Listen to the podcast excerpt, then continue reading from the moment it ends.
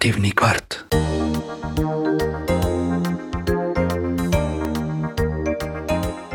Pozdrav dragim slušateljima. Dobrodošli u podcast iz najbolje očuvane karantene na Mediteranu i svakako najljepše svjetske karantene, Dubrovačkih Lazareta. Ovaj će se podcast e, baviti svim temama i događanjima vezanima uz ono što Lazareti predstavljaju danas kada više ne funkcioniraju službi zdravlja, već u službi kreativnosti, umjetnosti i kulture. Ukratko, u kreativnom kvartu razgovarat će se o književnosti, likovnosti, glazbi, povijesti, znanosti, ekologiji, kulturnoj baštini i kulturi života općenito, uz mnogo zanimljivih gostiju. Osobito mi je zadovoljstvo to što je prvi gost ovog podcasta upravo jedan dubrovački pisac, mladi i izuzetno uspješni književnik i glazbenik Vedran Mezej, koji je sredinom kolovoza bio gost čitateljskog kluba u Lazaretima. E, dragi Vedrane, dobrodošao u podcast. Hvala Ivana na ovako lijepim riječima i pozdrav svim slušateljima. E, Vedra Meze već je svojim prvijencem, e, zbirkom pripovjedaka Tu sam, sedam priča na putu do odredišta, u kratkom vremenu zadobio pažnju javnosti u cijeloj Hrvatskoj, osvojio široku čitateljsku publiku i postao radoviđen gost u javnim medijima. Vedran se rodio u Dubrovniku 1976. godine. Već je u djetinjstvu pokazivao sklonost pisanju i književnosti, ali život ga je usmjerio nešto drugačijem pravcu i on je u Dubrovniku diplomirao na Fakultetu za turizam i majsku trgovinu.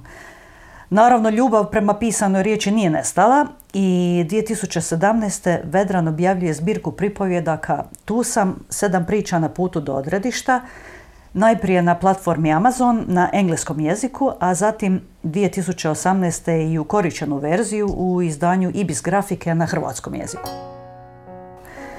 2020.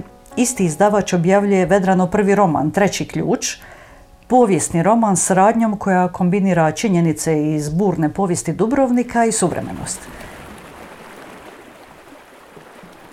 Nit koja povezuje oba dijela je interes za duhovnost, prikaz prijelomnih životnih situacija u kojima likovi otkrivaju duhovnu snagu, sladavaju životne prepreke i izgrađuju ispunjen i vrijedan život. Pronalaze dobrotu, ljubav i empatiju. Vedna se uz književnost bavi i glazbom i redovito ga možemo poslušati na dubrovačkim pozornicama. U sve te interese Vedra Meze je sretno oženjen čovjek koji ima tri prekrasne curice. Vedrane, u sve obveze poslovne i obiteljske, kako pronalaziš vremena za bavljenje književnošću? Pa moram ti iskreno reći, e, teško, žongliram onako. E, nije, to, nije to biti lako, ja imam osjećaj da meni vremena za to dosta nedostaje, naravno, htio bi toga dosta više, ali eto, što je tu je. Kad se počne s tim, onda nekako to postane prioritet, pa onda e, svo slobodno vrijeme, pa čak i malo više od toga kradem, tako da eto. kad, kad je pisanje u pitanju, onda tu svakako, pogotovo kad se uđe u to onako dosta. E, onda do, tu je i, i, obitelj i prijatelji uvijek malo nekako e, budu zapostavljeni u tom procesu, ali evo već je to kako je sad i u tijeku već i čak i treća knjiga, onda nekako su valjda navikli pa nadam se da onaj trpe me nekako. Ali opet s druge strane, naravno, pisanje je usamljenički posao, to se ne može raditi negdje u društvu ili, ili gdje ima buke ili nešto to zahtjeva od samu. I moram iskreno reći da nije to uvijek meni proces koji me ispunjava čak često, možda je preteška riječ frustrira, ali e, kad započnete s tim onda nema e, nema uzmicanja i šteta bi bilo to ne, do, ne, ne doći do kraja s tim.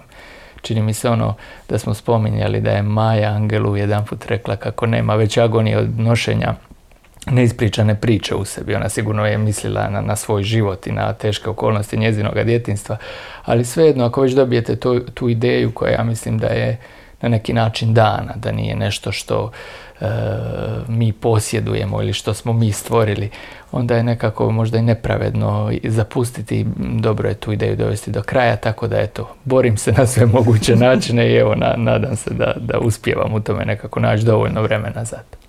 E, je li tvoja književnost self-help, a upotrebljavam ovaj izraz bez ikakvih negativnih konotacija? Pa da, nema nikakvih negativnih konotacija. Ja mislim da nije, jer ne vidim nikakva bitna obilježja e, mojih knjiga e, u toj vrsti literature. Možda mi je tvoje pitanje i, i razumljivo na neki način, jer kad se prva knjiga zbirka sedam različitih priča predstavljala u Zagrebu, čini mi se u kazalištu Mala scena, da je između ostalog bilo govora da je to riječ o e, nekakvoj modernoj psihologiji, duhovnosti, da ima elemente i biografije i autobiografije i self-helpa. Ne, neko je to od predstavljača rekao. E, iako ako bi išli po nekakvoj definiciji kako ja to vidim, self-help bi bio vrsta književnosti, ne književnosti, nego literature koja, gdje se um, definira određeni problem, nastoji ga, se, uh, se riješiti. Dakle, takvu literaturu pišu ili doktori, ili psiholozi, ili sociolozi, uh, znači oni ko, kojima je to struka, ali s druge strane ljudi koji su prošli nekakve određene životne probleme i uspjeli ih nadvladati i onda daju uh, čitateljima svoja iskustva i, i puteve koji su oni to uspjeli savladati. Ja mislim da ništa od ovih elemenata nema u mojoj knjizi, niti ja Mislim da sam ja po iti jednom tom pitanju stručan, a i eto srećom niti da sam imao takav nekakav problem u životu da bi, da bi mogao onaj, o tome govoriti ili nekome davati savjete i ne volim to inače da se kroz pisanje govorim što bi neko trebao, što bi neko drugi trebao raditi. E, ne vidim ništa loše u tome kad, kad drugi autori to rade jer pretpostavljam da, da iza toga imaju određeno određeno iskustvo koje im to omogućuje, ali evo, ja nekako e, ne bježim od te self-help literature i često i sam čitam, Međutim, e, ono što ja u svom radu puno više želim dati na, na naglasku jest taj nekakav književni rad. Dakle, da, moj, da moji tekstovi budu određena književna dijela ako je to moguće. Sad e, će čitatelji procijeniti u kojoj je to mjeri vrijedno ili nije, ali to je ono što mene puno više zanima nego, nego ta self-help literatura. Mm, reci mi, čitaš li inače autore koji se bave, nazovimo to, usmjeravanjem duhovnosti i ako čitaš, kojeg autora bi preporučio našim slušateljima? E, da, čitam, to je dosta široko, pa je kao, u glazbi, kako rećete da je nešto jazz, onda nije to, mislim, mm, tu, svašta može po, to spadati. Tako je i, i, i s, ovom vrstom literature. E, meni je recimo jedan od dražih autora na tom polju Neil Donald Walsh. E, Erkart Tolle recimo. Jako mi je dobar predavač bio i Wayne Dyer. Eh, kad, malo, kad sam se počeo malo više baviti pisanjem, evo kad su počeli, eh, kad je knjiga objavljena i tako dalje, onda kako dalje radim nešto, najviše čitam nešto što je vezano uz temu, što, proučavam, što proučavam eh, ako malo dublje ulazim u, u nešto o čemu želim pričati, pa mi onda, ajmo reći, imam puno manje vremena za čitanje nečega što bi možda ja onako htio kao, kao razonodu što sam možda puno više radio prije toga.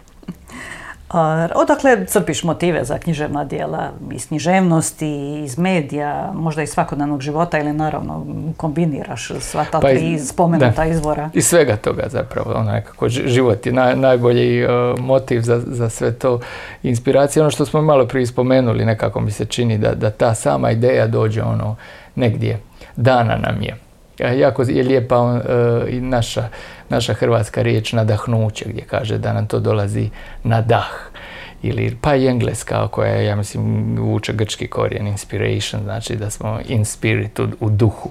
Tako da je to nešto što samo po sebi već po definiciji nam govori da nema veze puno sa samima nama. Pa i svi veliki umjetnici, ne, ne kažem, ne, ne stavljam sebe u taj kontekst, ali i glazbenici i pa vjerujem i književnici će reći za nekakva dijela ili slikari da da su, da su možda ona njihova najveća djela kojim se najviše ponose će reći da to je onaj nešto što oni sami ne osjećaju kao da su oni napravili, nego da jednostavno bili oruđe. Tako je, kao instrument prošle. Djelovanja neke sile ili energije ili kako bismo to već nazvali. I to, i to, to je upravo to. Čini mi se, evo ne znam, nedavno sam baš slušao nekakav intervju Paul Simona koji je rekao da je on dosta rano napisao njegovu poznatu pjesmu Sound of Silence i da je rekao da on jednostavno tad nije e, glazbeno bio uopće Eh, na tom nivou da bi ta pjesma mogla, da bi ju on mogao stvoriti, nego da je, ima osjećaj da je to prošlo kroz njega. Slično je recimo sa Yesterday od Beatlesa ili tako te nekako malo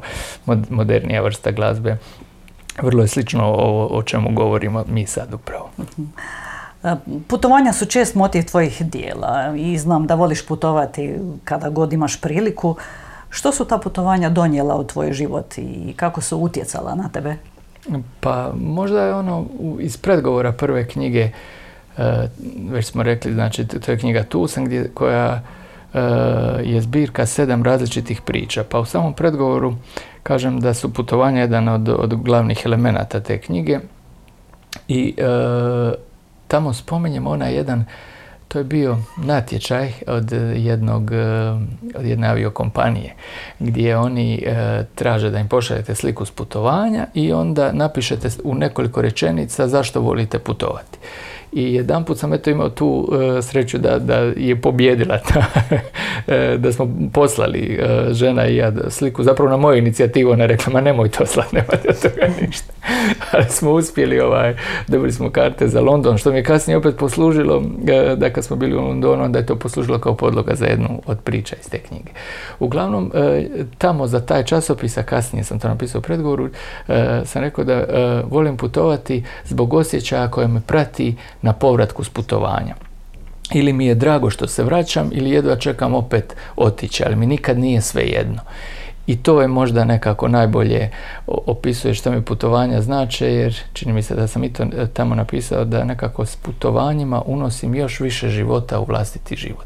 Kroz putovanja mi se čini da je nekako najlakše e, živjeti u, trenutku, što, da, što je danas jako poznato, često se govori ono, moć sadašnjeg trenutka i tako dalje. Zato su mi ta putovanja nekako jako bitna i, i kad vidimo to kako ljudi e, diljem svijeta žive, onda e, i mi imamo nekako jasniju perspektivu gdje smo i, i, i kakva je naša kvaliteta znači, života. Čim uspijemo ovu našu svakodnevnicu nekako barem za kratko ostaviti za sebe. Jes, i onda vidimo da nije, barem je to moj, moje mišljenje tako, da nije, da nije nama tako loše kao što možda često volimo pričati ili misliti. Ja mislim da nama uopće nije loše. tako da eto, to, to su možda ta, ta neka nekakve ti elementi koji su meni putovanje donijela u život. E, jesi li na tim putovanjima možda pronašao neko mjesto na koje bi se želio preseliti, gdje bi volio živjeti više nego u Dubrovniku?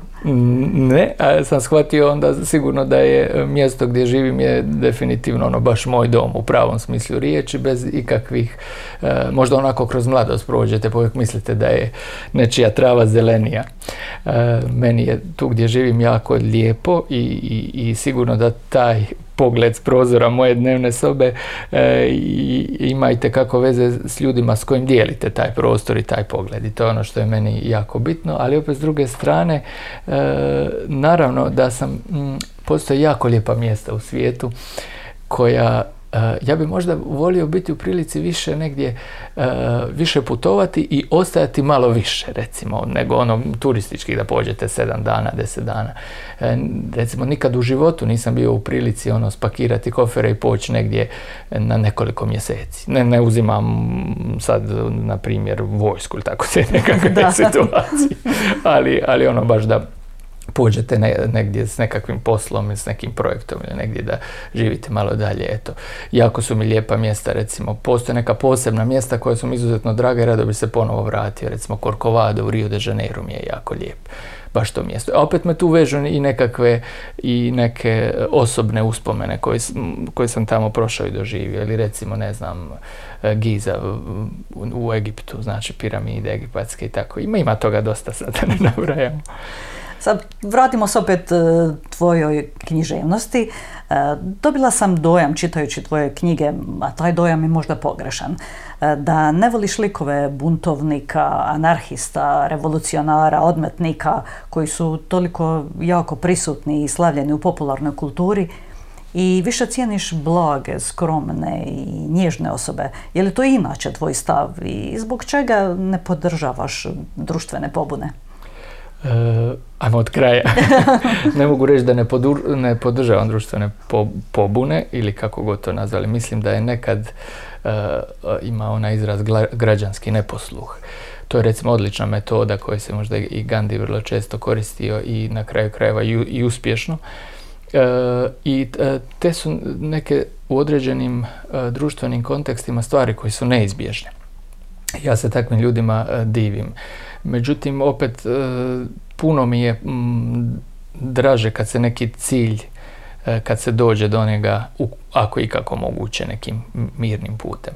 Naravno da su u mojim knjigama postoji likovi koji su E, ne znam kako si navela, negativci, odmetnici, odmetnici ili tako. Evo recimo palo mi je na pamet možda iz trećeg ključa gdje ima uh, onaj jedan odlomak kad je čovjek zatrpan pod ruševinama pa kad shvati da E, da čak i vlastela grada zbog nekakvih sitnih svojih interesa e, su u stanju i opljačkati ljude, ubiti ih čak dokrajčiti u njihovoj najvećoj nevolji da bi se domogli ne znam nekakvih jednog zlatnog prstena ili nekih rećina kako se to tad e, zvalo. I onda ono mm, svakako da takvi likovi postoje, ali ja im nekako već kad mogu birati ne, ne da im, ne dozvoljava im da budu protagonisti u mojim romanima, jer nekako mm, evo polazim od sebe već, evo knjiga otprilike pišem a, ove dvije, negdje dvije godine e, svaku, jel? I onda mi, već kad se s tim bavim, onda mi je nekako drago, to je jedan poseban svijet u kojem se nalazite dok pišete. Onda,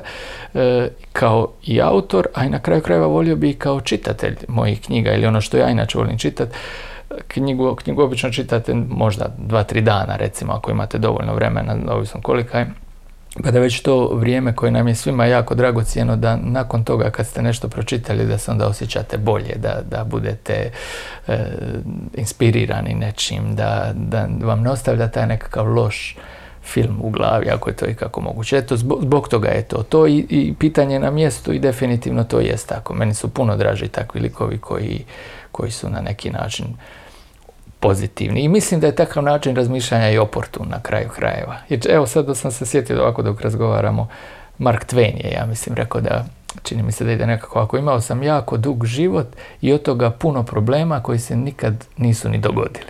I to je ono bitno e, zašto ja mislim da je bitno imati pozitivan stav u životu, ali ne onaj lažan, nego možemo mi sad pričati, na, e, ono, najlakše govoriti nekome. Znaš, treba, treba misliti pozitivno. To je nekako postalo previše onako... A, I to je Prosto, jeftino rješenje. Jest, tako, jeftina rješenja. Ne može se čovjek osjećati tako ako, ne znam, se nalazi u nekakvom problemu. Ne možemo zaobići činjenicu da je život često vrlo težak. Tako je, i da, da živimo u takvim okolnostima, ali opet, e, opet ono što ja mislim da je izuzetno važan naš stav i da na kraju krajeva nam to i oblikuje život kasnije. E, tvoje pisanje općenito odaje jedan optimističan stav, e, vjeru u dobro, uvjerenje da, ljudi, da se ljudi mogu promijeniti i da svijet može biti bolje mjesto. Tvoj rad nije ni ciničan, ni mračan i u njemu nikada ne pobjeđuje zlo. Takav stav, nažalost, nije baš česti čitajući medije i razgovarajući s ljudima u svakodnevnici. Često se čini da ljudi vjeruju kako je ljudska civilizacija na zalazu i da nam se sprema i moralna i etička i ekološka propast. Na čemu ti temeljiš tvoj optimizam? Pa dosta smo biti, možda sam dosta ovog odgovora pokrio s ovim prvim e, prethodnim pitanjem. E, istina je to da, da je takav jedan stav dominantan u medijima i upravo zbog toga. Ne želim da to bude dominantno u onome što ja radim.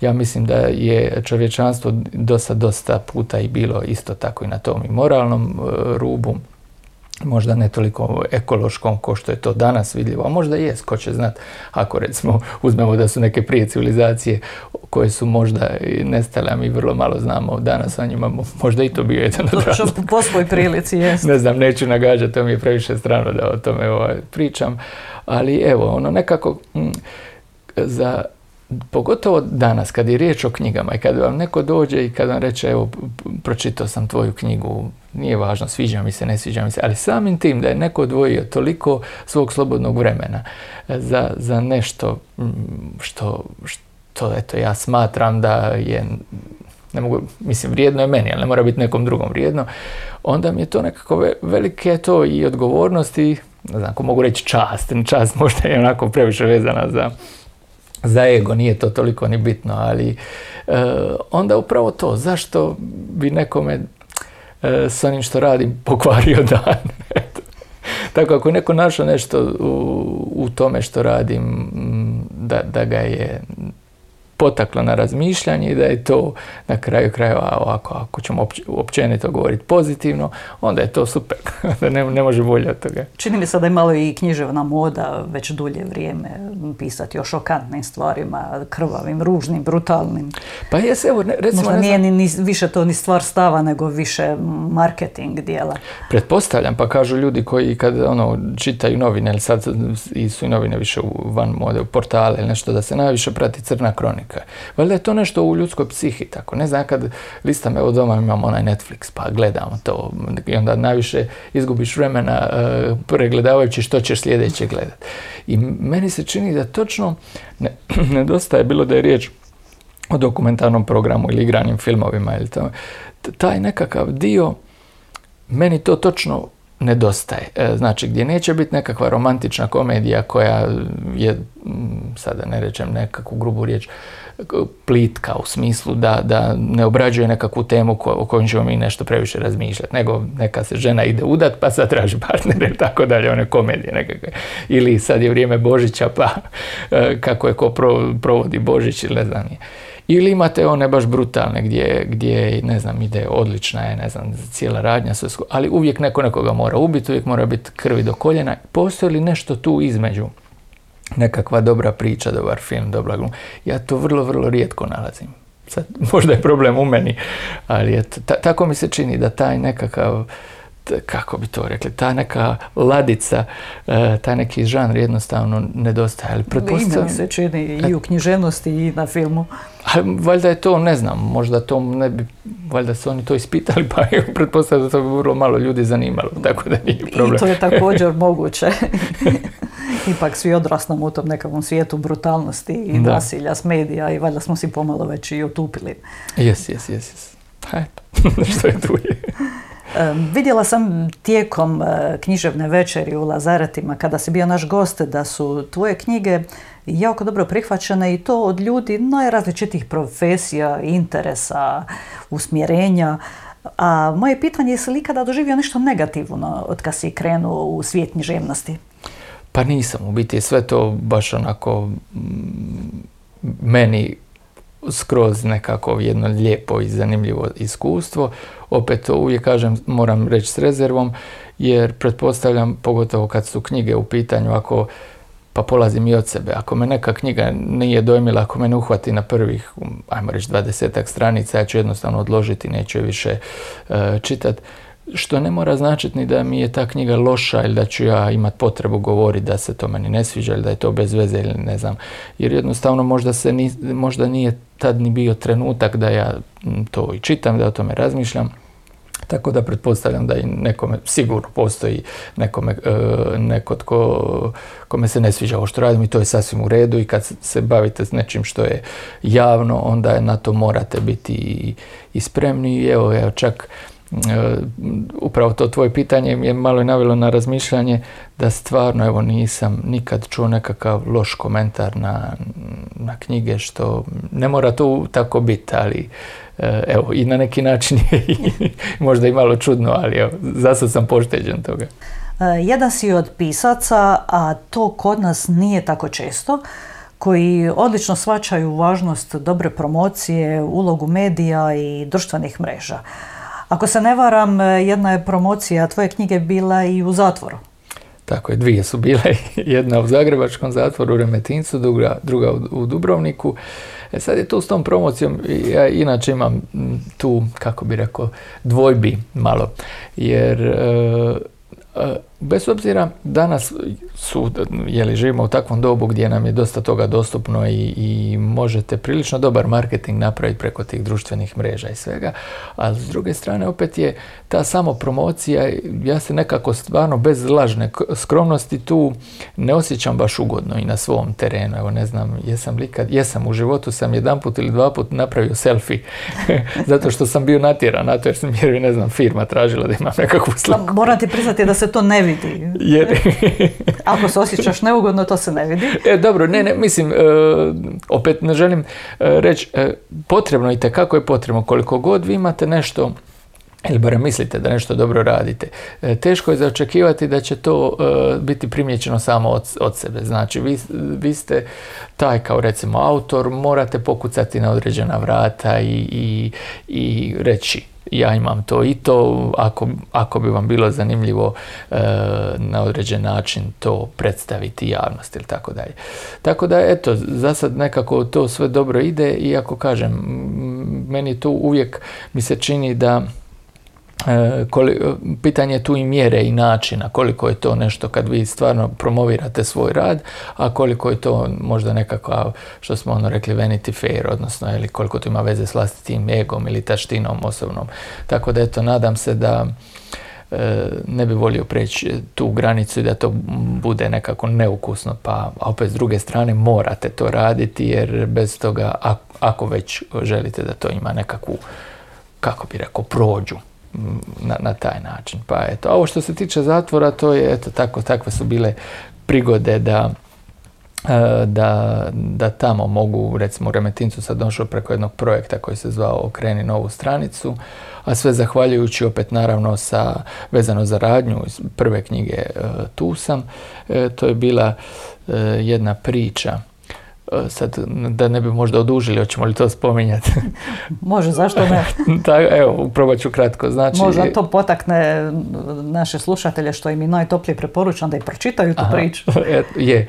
Riječ je zapravo o zadnjoj priči e, iz knjige gdje sam mislio na koji način bi zatvorio e, cijelu knjigu i, i, i, i, naravno zadnju priču i onda sam tako naišao na jedan dokumentarac Human se zove gdje jedan e, osuđenik na doživotnu kaznu zatvora e, govori o svom iskustvu. On u svega dvije, tri minute priča o svom djetinstvu koje je bilo jako traumatično, vrlo nasilno, da mu je da ga je očuh zlostavljao i tako dalje i da on govori da nikad u biti nije e, uspio saznati što je to ljubav sve dok nije došao u zatvor, a u zatvor je dospio po njegovim riječima zbog najgoreg mogućeg zločina koji čovjek može počiniti. On je naime ubio majku i dijete i e, njemu je e, ljubav pokazala majka i baka njegovih žrtava na način što mu je naravno nakon dugog niza godina njihove međusobne korespondencije oprostila za to što je učinio i oni su čak i svojih zajedničkih pisama kasnije objavili jednu knjigu. I mene to jako, jako dojmilo, um, ta priča ima jako um, puno tih slojeva i, i nije tako jednostavna kao što se sad možda čini. I uspio sam doći u kontakt s tom ženom, pronašao sam ko je i eto, osjećao sam nekakvu potrebu dvije, tri rečenice i zahvaliti na kraju krajeva na, na, na, na tom jednom stavu, na tom jednom putu kojem ja nekako mi se čini da bi mi ljudi trebali ići pa i, i kad imamo puno manje problema, a kamoli izazove ko što je ona imala, znači s gubitkom ono, svojih najmilijih. I eto, imao sam tu sreću da mi ona i odgovorila i da smo se e, kroz e, tih nekoliko čini mi se 5-6 godina e, smo zajedno se i dopisivali, bili smo eto barem virtualni prijatelji, ja se nadam, ona je knjigu i pročitala i rekla mi da je se sviđa.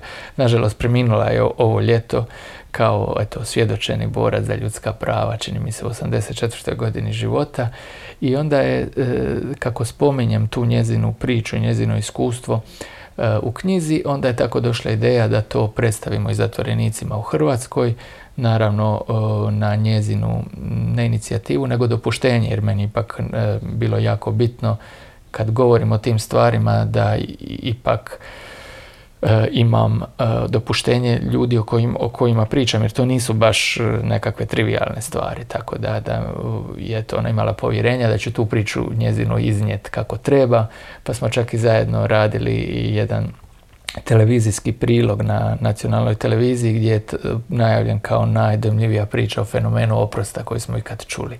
Što mi je danas ostalo baš onako lijepa uspomena, eto kao nekakav e, trajni ono, e, pečat kojeg smo ostavili u tom našem eto, neobičnom prijateljstvu, nekom odnosu, nekom zajedničkom putovanju.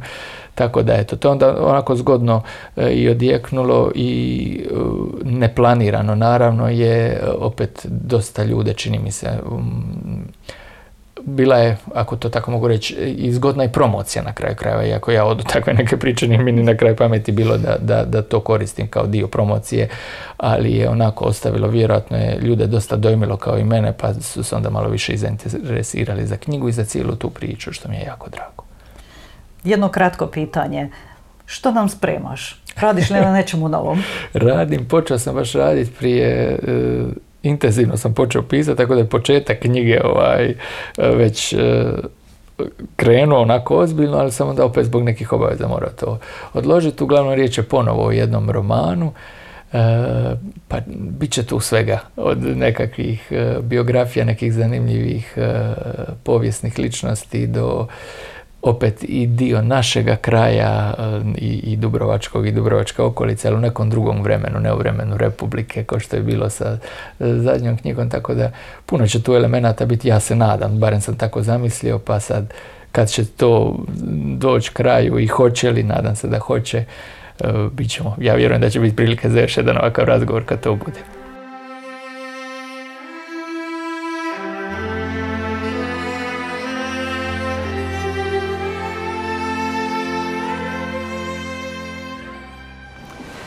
Nalazimo se u napuštenom i nažalost i zapuštenom ljetnikovcu Beterina u Mlinima, jednom čarobnom zdanju okruženom zelenilom.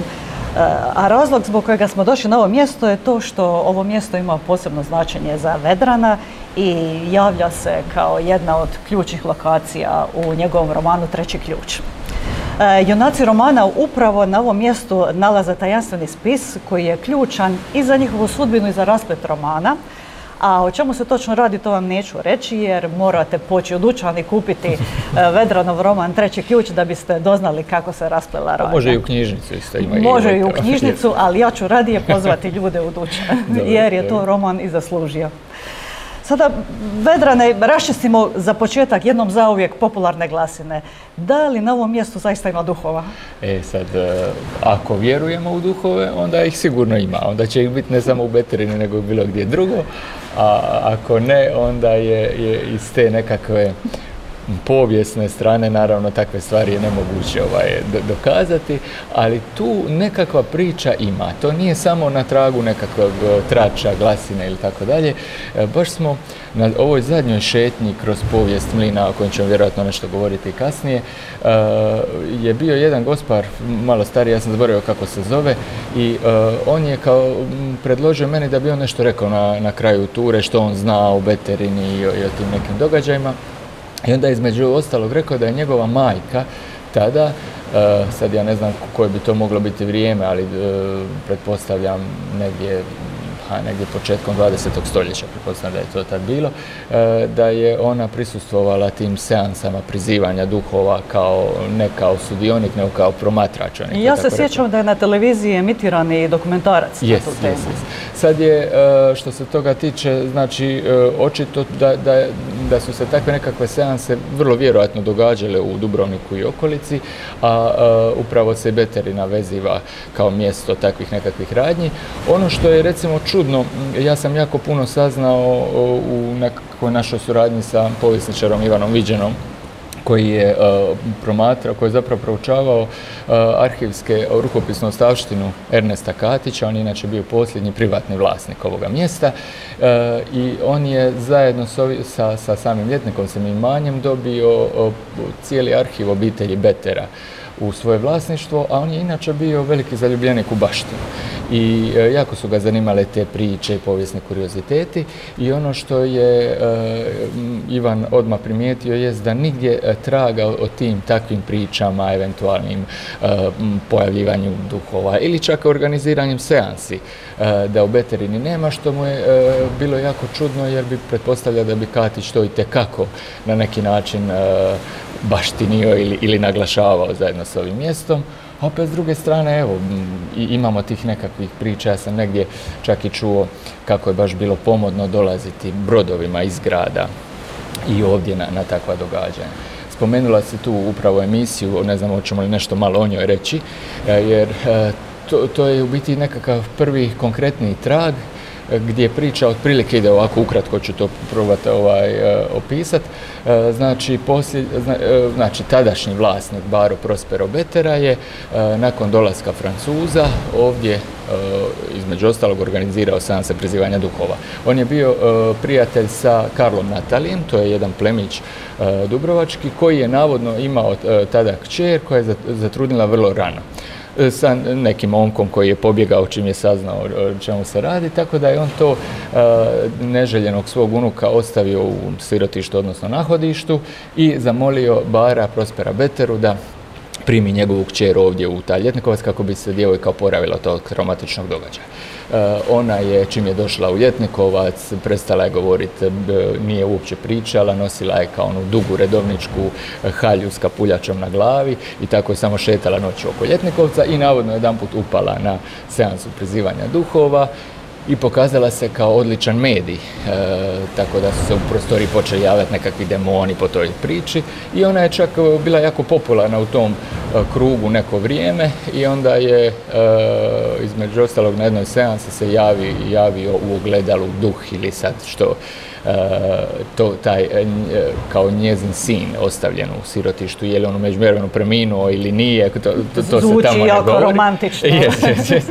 i onda je ona nakon toga, on je predvidio njezinu skoru smrt i nakon toga su našli njezino mrtvo tijelo ispred Ljetnikovca ovdje u, Beteri, u Beterini, tako da je to otprilike ta priča. Ja sam slijedom toga kontaktirao i redatelja te emisije, i zamolio ga da mi reče koji su povijesni izvori, znači na što se ta priča temeljila, ali kako je to rađeno prilično davno, prije jedno 20-30 godina, onda je rekao da on nažalost ne zna, da mu je to dala neka vodičica, kako se to danas e, popularno kaže, i da, da, da, ga je vodila kroz ta mjesta i da su oni bili tu, ali da za konkretne izvore nije čuo. Ono što u toj samoj emisiji je, ima, ima i određenih nekih nelogičnosti, priča se da se se događale ovdje, međutim mi znamo da je za vrijeme crnogorske, srpsko, ove, rusko-crnogorske okupacije ovaj ljetnikovac bio potpuno zapaljen i uništen, znači nije se to moglo događati ovdje. Možda je to bilo u ovoj kući koja više ne postoje ili je bila blizu Ljetnikovca. E, pa su i nekakve povijesne ličnosti koje se spominju kao suvremenici tog doba jednostavno nisu bili suvremenici tog doba, živjeli su čak i stotinama godina prije. Tako da e, iz te nekakve povijesne perspektive baš ta priča i ne drži vodu, pa eto ja na ovim turama rečem ljudima da je najbolje takve priče da Kako bi se reklo, ako nije to barem je dobro zamišljeno. Jes, jes, jes. Ali nešto, nešto tu ima, ja nekako i dalje sam u toj potrazi za, za tom e, pričom, znači odakle ona e, zvuč, vuče svoje izvore. Eto, to bi volio znat odakle je sve to krenulo. Eto, još uvijek nisam uspio, pa možda napravimo neku drugu emisiju na tu temu. Kada kad, pronađeš te izvore, vrlo rado jer mislim da bi to, općenito bi bilo vrlo zanimljivo o ovome mjestu snimiti mhm. jednu posebnu emisiju. E, već si spomenuo povijesnu turu e, koju vodiš ti i koja je čini se ovoga ljeta postala jako popularna i o cijelome projektu revitalizacije ovoga mjesta. Odakle ta tvoja nekakva osobna fascinacija ovim mjestom? Pa ja mislim da ja nisam jedini tu koji, kojim ovo mjesto jako drago. Evo, pa i vi kad ste došli rekli ste da, da je stvarno posebno. Prekrasno mjesto, imamo sreće da smo ovdje došli kada je zaista divan dan. Jes. Ma, meni je Beterina lijepa po svim vremenskim Točno, uvjetima. upravo si. Tako da je, ne znam što bih vam rekao, mi smo tu koji živimo uh, blizu, nama je to recimo kod djeci bilo zanimljivo, u, pogotovo u ono doba negdje puberteta, jer je vrlo blizu ovdje je bila nudistička plaža. Pa bi mi često onako dolazili tu kao se toga. malo, malo virili, širili, kako to već obično biva. Čak se i sjećam da je bio jedan čovjek E, to smo na promociji spominjali pa su se ovi ljudi su se sjetili i smijali su se. E, zvali su ga Kolumbo, on je bio kao nekakav policajac ili ne znam, ja tad valjda, pa ili on bio u mirovini ili ne znam, živio je u mlinima, u bungalovima. I onda je kao sa zviždaljkom tjerao te ljude koji su se kao ovdje, koji su ovdje bili nudisti, a ne bi smjeli ovdje biti u Beteri, nego su trebali ići na službenu nudističku plažu pa je to nama to tako bilo zanimljivo. Kasnije, e, negdje ono po, posljeratno doba, mi smo ovdje e, vrlo često radili e, zabave, tulume uz gitare, svijeće, malo vina i kako to već tako bilo. malo vina.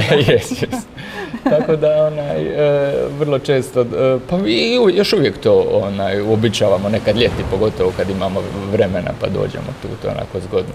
I ono što je naravno kasnije mene iznenadilo da u biti se vrlo malo zna o ovom mjestu. U ljudi koji ovdje žive, sve su to bile nekakve poluinformacije.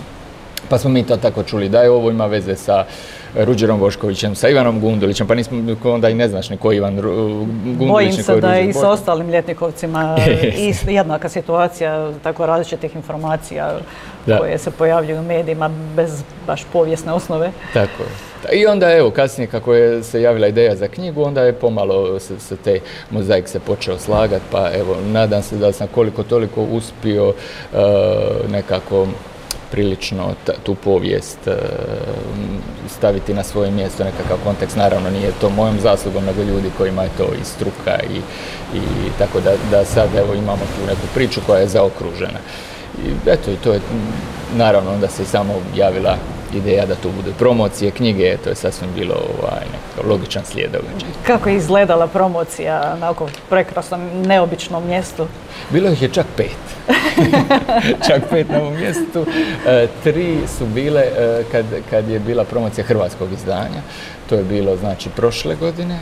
E, i kako Taraca može primiti nekih 50 ljudi otprilike, tako da je, eto, iznenadio sam se, stvarno sam ugodno bio iznenađen velikim interesom i onda je, kako su karte, jel, besplatne karte naravno, i pošto smo se morali držati tih mjera, covid mjera toga, onda, onda je to turistička zajednica organizirala, ljudi su se trebali tamo javiti, pa onda već prvi dan za, za, za ta prvu promociju, pa smo rekli ajmo napraviti još jedan događaj, pa i traju drugi događaj, isto tako prošao, pa smo onda napravili tri. E, jako, jako je bilo zanimljivo, imali smo i promociju vina i glazbu uživo, imali smo tu violončelo, gitaru, baš znači, je odlična atmosfera. Jes, jes, jes.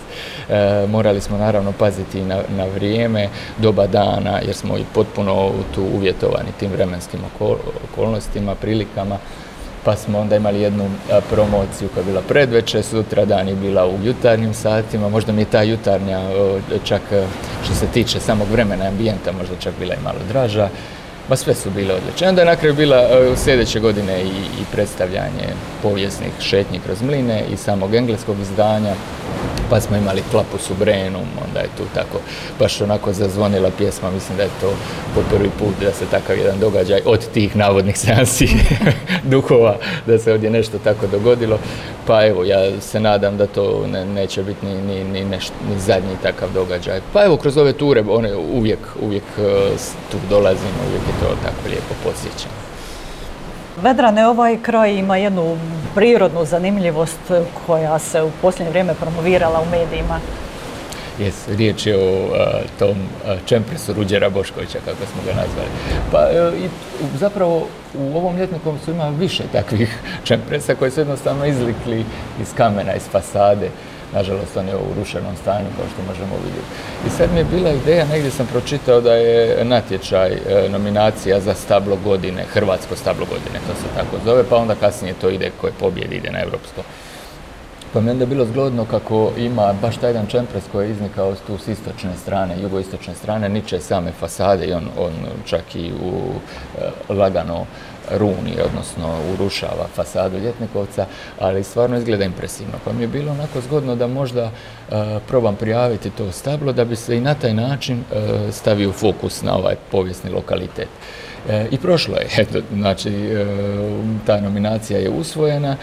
Naravno, ja ono što sam govorio prilikom predstavljanja tog stabla jest da je ta nominacija sama po, sebi kontradiktorna, jer to stablo narušava ljetnikovac, a mi bi svi voljeli da ovaj ljetnikovac bude revitaliziran, da bude obnovljen ili makar da bude kultivirana ruševina, a ne samo ruševina.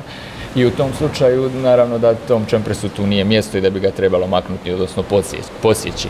Pa evo kad bi se to jednog dana i dogodilo e, da, da se možda krene u nekakvu obnovu ili tako nešto, da bi onda vrlo rado e, našli naše volontere, ljude koji e, su članovi raznih udruga ekoloških, pa bi e, na osnovu toga posadili barem još desetak ovih čampresa. Ili danas moderni arhitektonski zahvati dozvoljavaju da se gradi i oko stabla, tako da, se sačuva jedno i drugo. Evo, pa ne znam, ne, ne znam. to je nekakvi moj prijedlog za rješenje tog pitanja. Ali stvarno izgleda onako zanimljivo, tu često i goste dovodimo, to je zapravo baš ono zadnje kad završi službeni dio ture, pa im onda nešto rečem i o tom stablu. E, I na kraju krajeva uspjeli smo. E, bila je određena medijska pažnja i, na tom stablu, tako da smo onda e, kasnije, baš čini mi se da je nekih, sad ne znam, oko tisuću i po, između dvije tisuće i po, dvije tisuće glasova dobio, što je meni super, ono, da je, nije uopće bilo važno mjesto koje će on osvojiti. Niti na kraju krajeva nije to ni, kako bi rekao, to je jedno stablo koje se ne veže uz nekakav e, svakodnevni život ljudi, ono je, ono je na osam i tako da, onaj, svakako mi je i drago da, da je bilo, ja mislim, čak još dva, tri stabla iz naše županije koja su također nominirane.